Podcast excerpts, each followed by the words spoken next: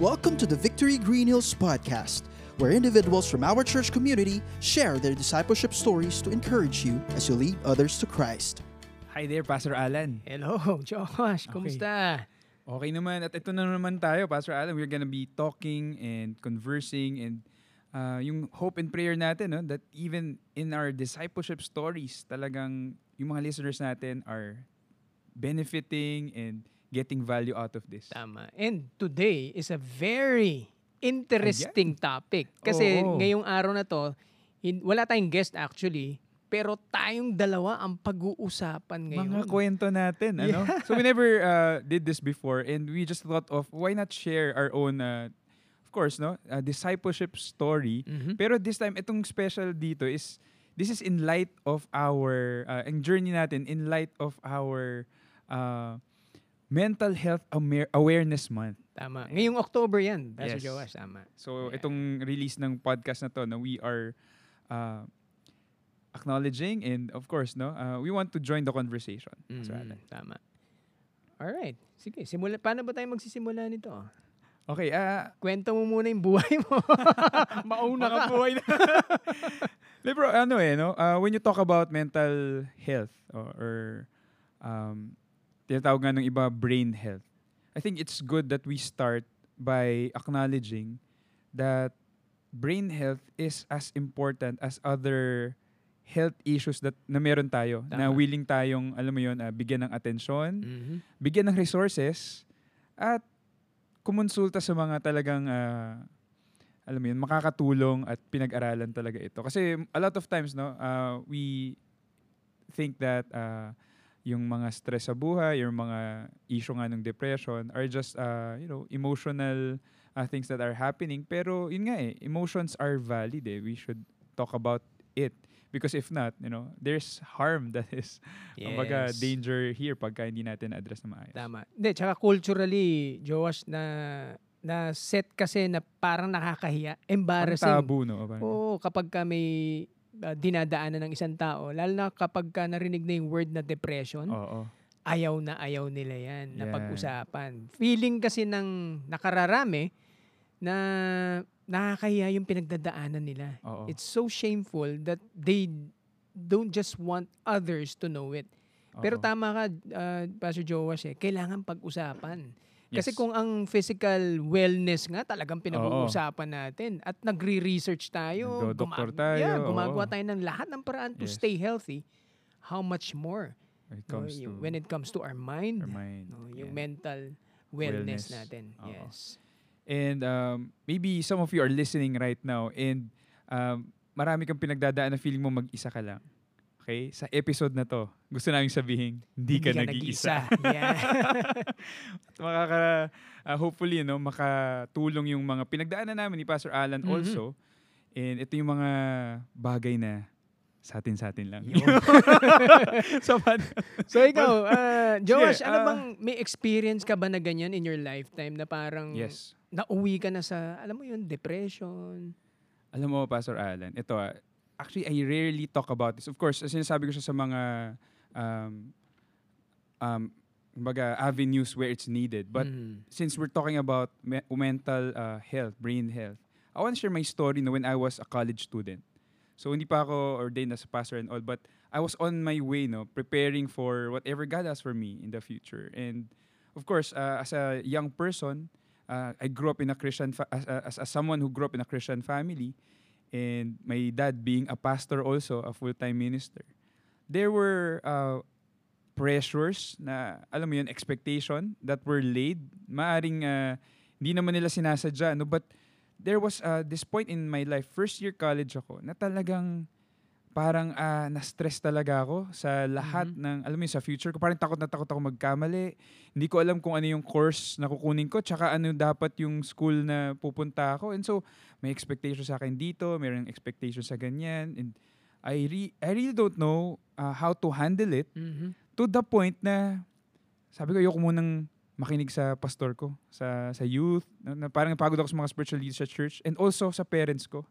Parang I wanted to uh, talk to someone who would help me process this more objectively. And with, of course, no, uh, dumating ako sa point na sabi ko, ah, papa, mama, talagang gusto ko lang kumausap ng doktor. Ganun na talaga yung sinabi Wow. ko.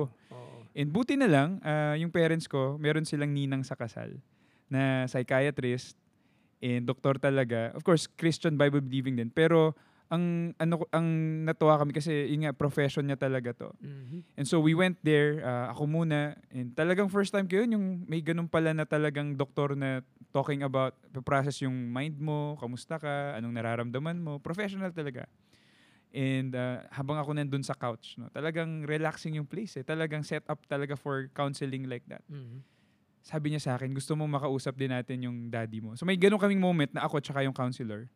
Hanggang sa dum- pumasok din yung tatay ko. So may mga na-process sa akin doon. May mga iyakan din, may mga bagay na kailangan naming i-work on. Pero sabi sa akin ng doktor, ah, kung kailangan mo talaga ng depressant, okay, at hindi mo na talaga to kaya, pwede kitang isuhan ng ah, reseta.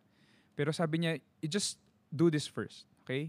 Find two or three friends na you can Wow. share Yes. these uh, struggles that mga thoughts na pinagdadaanan mo and then balikan mo ko. And true enough, no, after that, nung na-realize ko na, okay, and then I got out of the perspectives ng parents ko. Of course, natutunan ko na hindi naman, ah, wala namang magulang na gustong ma-stress yung kanilang mga anak. Tama. Minsan hindi lang sila aware. Yes. Ano? And me- yung, of course, mga church leaders din natin, uh, yun, they're just faithfully guiding us to the ways of the Lord. Wala namang, ano, but nakakuha ko lang yung perspectives. I was, I was able to process uh, certain opinions and really go back again into this conviction na faith ko kay Lord. And so Mhm. prayed, praying through it. Pastor, alam mo, hindi na ako dumating dun sa point na kailangan ko ng depressant. And yun, alam mo, pagkatapos nun, nag-ice cream pa kami ng papa ko, nag-McDo Wow. kami. Naalala ko yun, strawberry uh, Mm. sundae flavored with Oh. chocolate pa yun sa ano sa McDonald's no Yes. malapit dun sa clinic and it really helped me process it and yun nga no yung kinikwento ko sa isa natin uh, we were preparing this no sa ating tech guy. Of course si Tim. Tim thank you for editing and all Mhm. no. Ano siya uh, alam mo yun um, it's something na looking back parang okay si Lord pala rin yung nag-layout nito. And naalala ko yung ano no yung sabi ko nga ah, may point talaga prior to this no meron akong counseling alam mo yung mga ah, Christian ah, groups na merong counseling sa sa TV or sa Mm, radio or tatawagan mo yung mga may hotline? Yes. sobrang ano ko no nung ah, first year college ko tumawag talaga ako. Tinanong yung pangalan ko yung mga details. Medyo iniba ko lang konti Joshua. Sabi ko syempre gusto mo anonymous sana. Pero tinatanong nung at the end of the line. Tapos tinanong pa anong church ko daw? Tsaka ano Ah. raw pangalan ng pastor ko. Hindi ko na kinaya bro. Binaba ko na yung phone talaga nung time na yun but then again ayun ah, after that one year sa college ko nakapag Mm. ano ko nakapag ah, reflect talaga ako there was a time na I was able to talk with ah, some friends and some people who are also pastors' kids Mm. na nung umalis first first trip ko yun ever na nakapag South Korea kami noon. So hindi pa Wow. uso mga K-drama no pero Mhm. na-appreciate ko talaga yung mga tao doon, ng mga Korean sa kinausap talaga ako tsaka yung mga iba ring ah, kasama namin sa trip. Mm. And pagbalik ko mas resolved na ako. At alam ko na talaga I'm deciding my decision not ah, anyone's decision. Kaya yun after nun I went back to that ah, four-year course and finished it. Yeah. So Galing ah. Interestingly, no? Ano to, no? May medical background yung pinuntahan mo. oo, Doctor talaga. Doctor talaga siya pwede sila mag-reset. And uh, what's interesting about what he said to you is that, yes, pwede kang mag-take ng depressants, but he emphasized on having a community. Mm-mm, no? totoo. And I- I'm sure during that time, meron ka na rin community in the church, Mm-mm. but I, I, I, for the benefit of those who are listening Mm, now, siguro ito yung insight ko dun sa kwento ni Joash. It's Yeah. okay to go to a medical expert. Yes, there's no shame in There's that. no shame in that. Yes. Pagdating sa ganitong usapin, kung sa tingin mo makakatulong sa yan, then go ahead, talk Mm-mm. to uh, talk to someone who can give you a medical advice. Mm-mm. But at the same time, no, as church leaders now, as pastors, yun din yung china-champion natin. Yes, you go to uh, someone who has a medical, Medical background, to help you, but at the same time, have a community that you Mm. can uh, share this with Yes. no and and walk with them with uh, what you're experiencing and siguro sa uh, dun sa sinabi ni Joash kanina he has a community pero hindi naman sa lahat talaga sinasabi Mm. it's it's good to emphasize emphasize that na hindi kailangan sa marami. Hindi kailangan in social media. Oo. No? Ngayon kasi parang lahat. No? Kasi ngayon, ang bilis i-broadcast eh. Oo. Pero ito, you choose people that you can trust. Maybe you can start with one or two. Mm-mm. No? And then, hanggang sa maging komportable ka na Ano, pinag-uusapan. Pastor Alan, hindi ko makalimutan. I, want to honor this man also. Mm. Pastor Joseph Bonifacio. Oh, wow. was Yeah. one of our leaders back then sa Mm-mm. sa youth. Mm-mm. And I was uh, stressed. No, I was there in the youth service. I came there stressed, but he noticed that and he walked me through. Naglakad lang kami. Sabi niya, Wow. pasensya ka na bro, wala akong panlibre sa'yo, pero lakad lang tayo. Let's just talk about Mm. what you're going through. Mm. And then he mentioned a verse, a passage that I never heard before Mm. that I took with me and encouraged me also with my faith. Mm. Sabi dun sa Proverbs 4.18, sabi niya, I don't know if this would make sense to you, but I just felt like sharing this passage. Sabi niya, Proverbs 4.18, the path of the righteous is like the morning sun or the first gleam of dawn, which shines brighter and brighter until full light of day. Wow. So para raw, yung, alam mo, sabi niya, Josh, na-encourage ako, sabi niya, Josh, yung, yung future natin, hindi agad yan i-reveal sa'yo lahat. Mm. Journey ito eh, yung walk of faith natin. And yung sabi sa nga sa Bible, the path of the righteous, tayong naging righteous because of Jesus.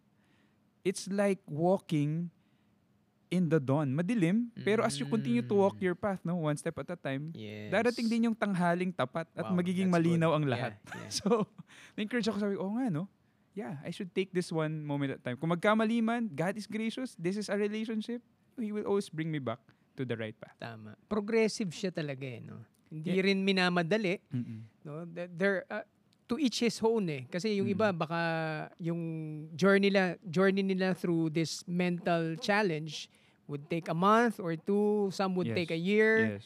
no? Eh, ang importante dito, may ka-journey ka uh, during those seasons. Yeah, and if you are here, no, you're a student, uh, you're a leader, okay, or may kilala ka na nag-go through sa ganito, Mhm. maybe you could be that person to someone. no? Yes. Just hindi agad magsasabi ng scripture, but really walk them through it, talk about it, listen to them, and then kung may in-impress Lord, of course, why not Tama. share the word and pray with them. Tama. And yun nga, kung kailangan mo ng doktor, no, kung Yes. mausap ka din, let Yeah. your uh, let your ano rin, uh, needs be known.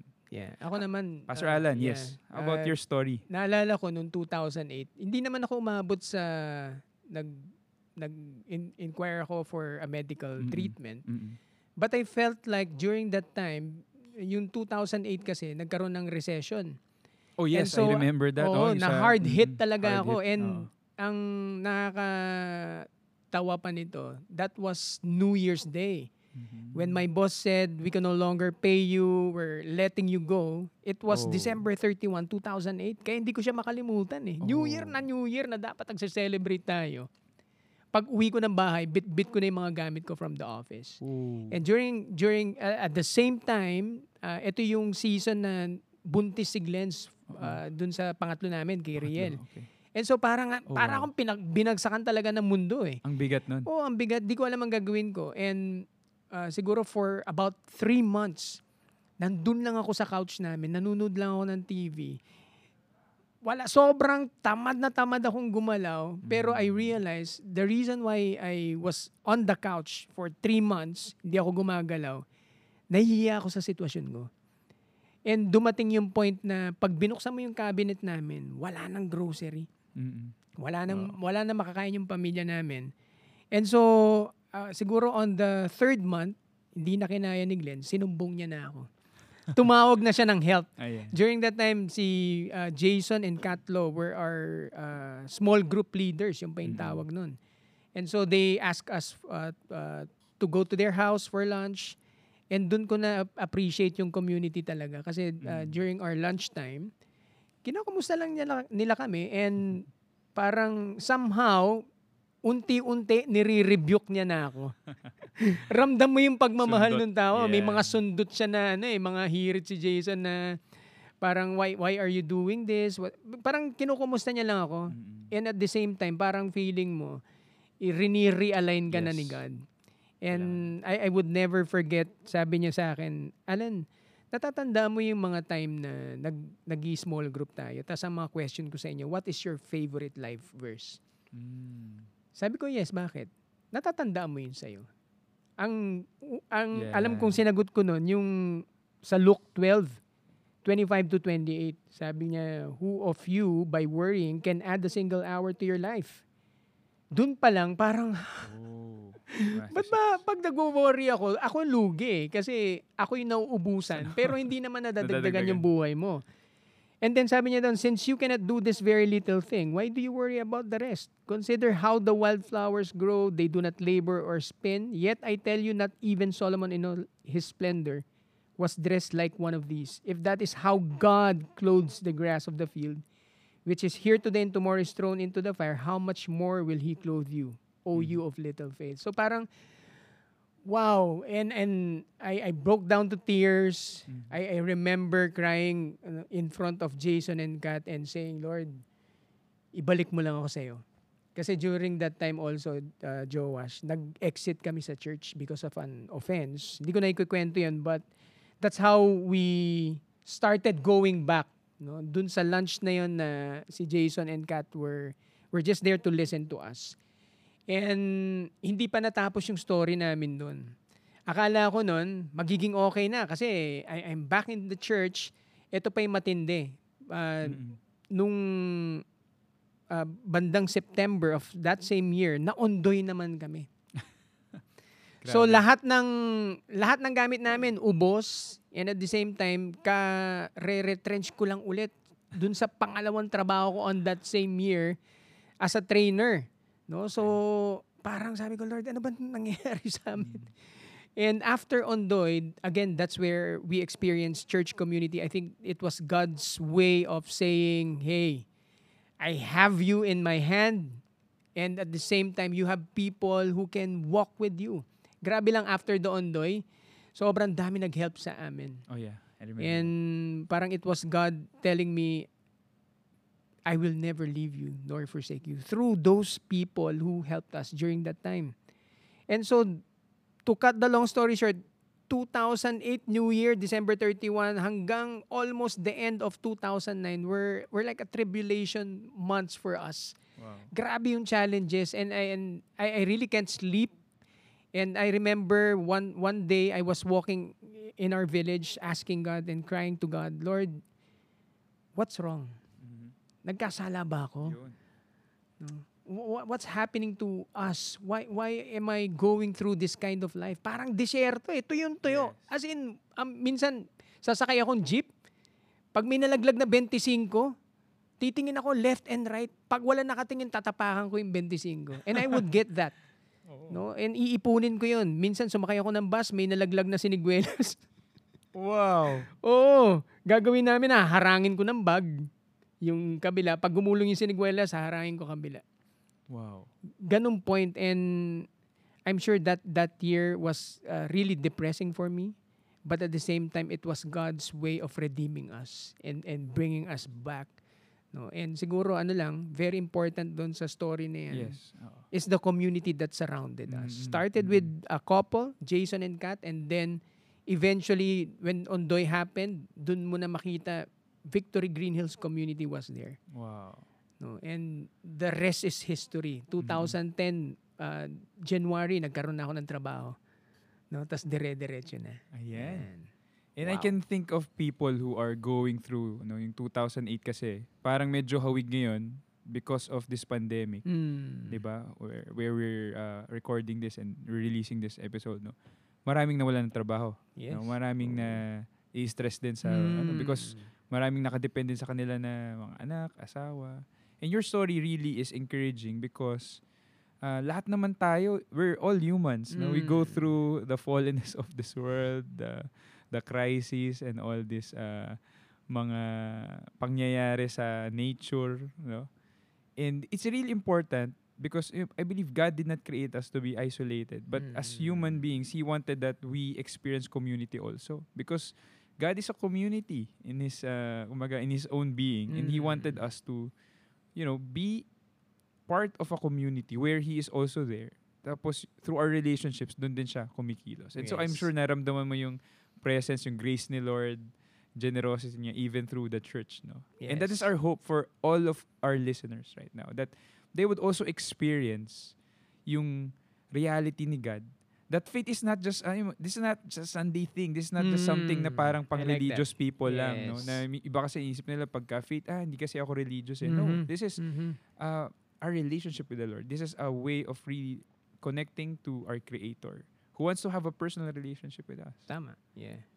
And yes, uh, again, it also is uh, something na pagkakailangan ng medical, al- alam mo yun, and uh, a professional help, we go to that. But it- again, Mm. it's all a relationship that uh, that God wants with Him and with His people, and a right relationship with ourselves also. Yeah. So mental awareness. Tsaka siguro, Joash, yung ah, dun sa nangyari sa amin noong 2008 sa akin, hindi naman siya naging ano, naging overnight. Mm. It's it's over time, siguro Yes. for how many years, sa season. no, merong mga dinil sa akin si Lord in terms of my mindset. Mhm. No, meron ako mga mindset na talagang uh, I don't know where I got it from uh, my childhood days, pero siguro ang pwede kong ma-share ng naalala ko, mindset in terms of finances. No? And what really helped me, kasi parang feeling ko, from 2001 to 2007, ang dami naming negosyo na inopen, parating bumabaksak. No? Hindi, hindi naman pala siya dahil sa skills lang in terms of eh, entrepreneurial skills, but it also starts or rooted in the mindset. Yeah. No? I like And that. somehow, yun yung dinil sa akin ni Lord in terms of mindsets, but it's not overnight. And it took uh, a community of uh, um, uh, Christ followers and at the same time, really reading the Word of God and meditating on who we are as Christ followers. No? And it, it helped me a lot. No? And, and the reason why I'm telling uh, our listeners this one is baka merong iba sa inyo parang feeling nyo, tagal nyo nang dumadaan sa ganitong ah, season, parang tuyong-tuyo. Well, una-una, let me say, it's okay. Hindi kayo nag-iisa sa mga ganyang pinagdadaanan. At the same time, matatapos din yan, gaya nga nung sinabi ni Pastor Joash kanina. But then again, as you go through that season, very important, what does the Bible say about it? No, meron tayong mga mindsets that needs to be broken and it it can only be broken no by the word of God no? and so very important community as well Yeah. So that's it for this episode. No, I hope uh, they got something. No, I hope you have some. You got something from this conversation. And uh, again, again, uh, just to ex- uh, exhort, encourage you who are listening. No, if you need help, if you need someone, okay, to talk to you, okay, you can reach us out or reach out to someone whom you know na makapakinggan kayo at you know, alam mo yun, ko-connect talaga sa pinagdadaanan nyo. As we acknowledge lang na it's really a reality ano, itong Mm. yes stressful time talaga na maraming sinusubok sa mental health natin. Mm-mm. So I think number one is we we have we, we need to attend to okay our brain health, our our wellness, and talk it out to someone. Get help. yes So see you again on the next episode. God bless. God bless you Thank you for listening. We hope you were encouraged. Together, let's continue to honor God and make disciples.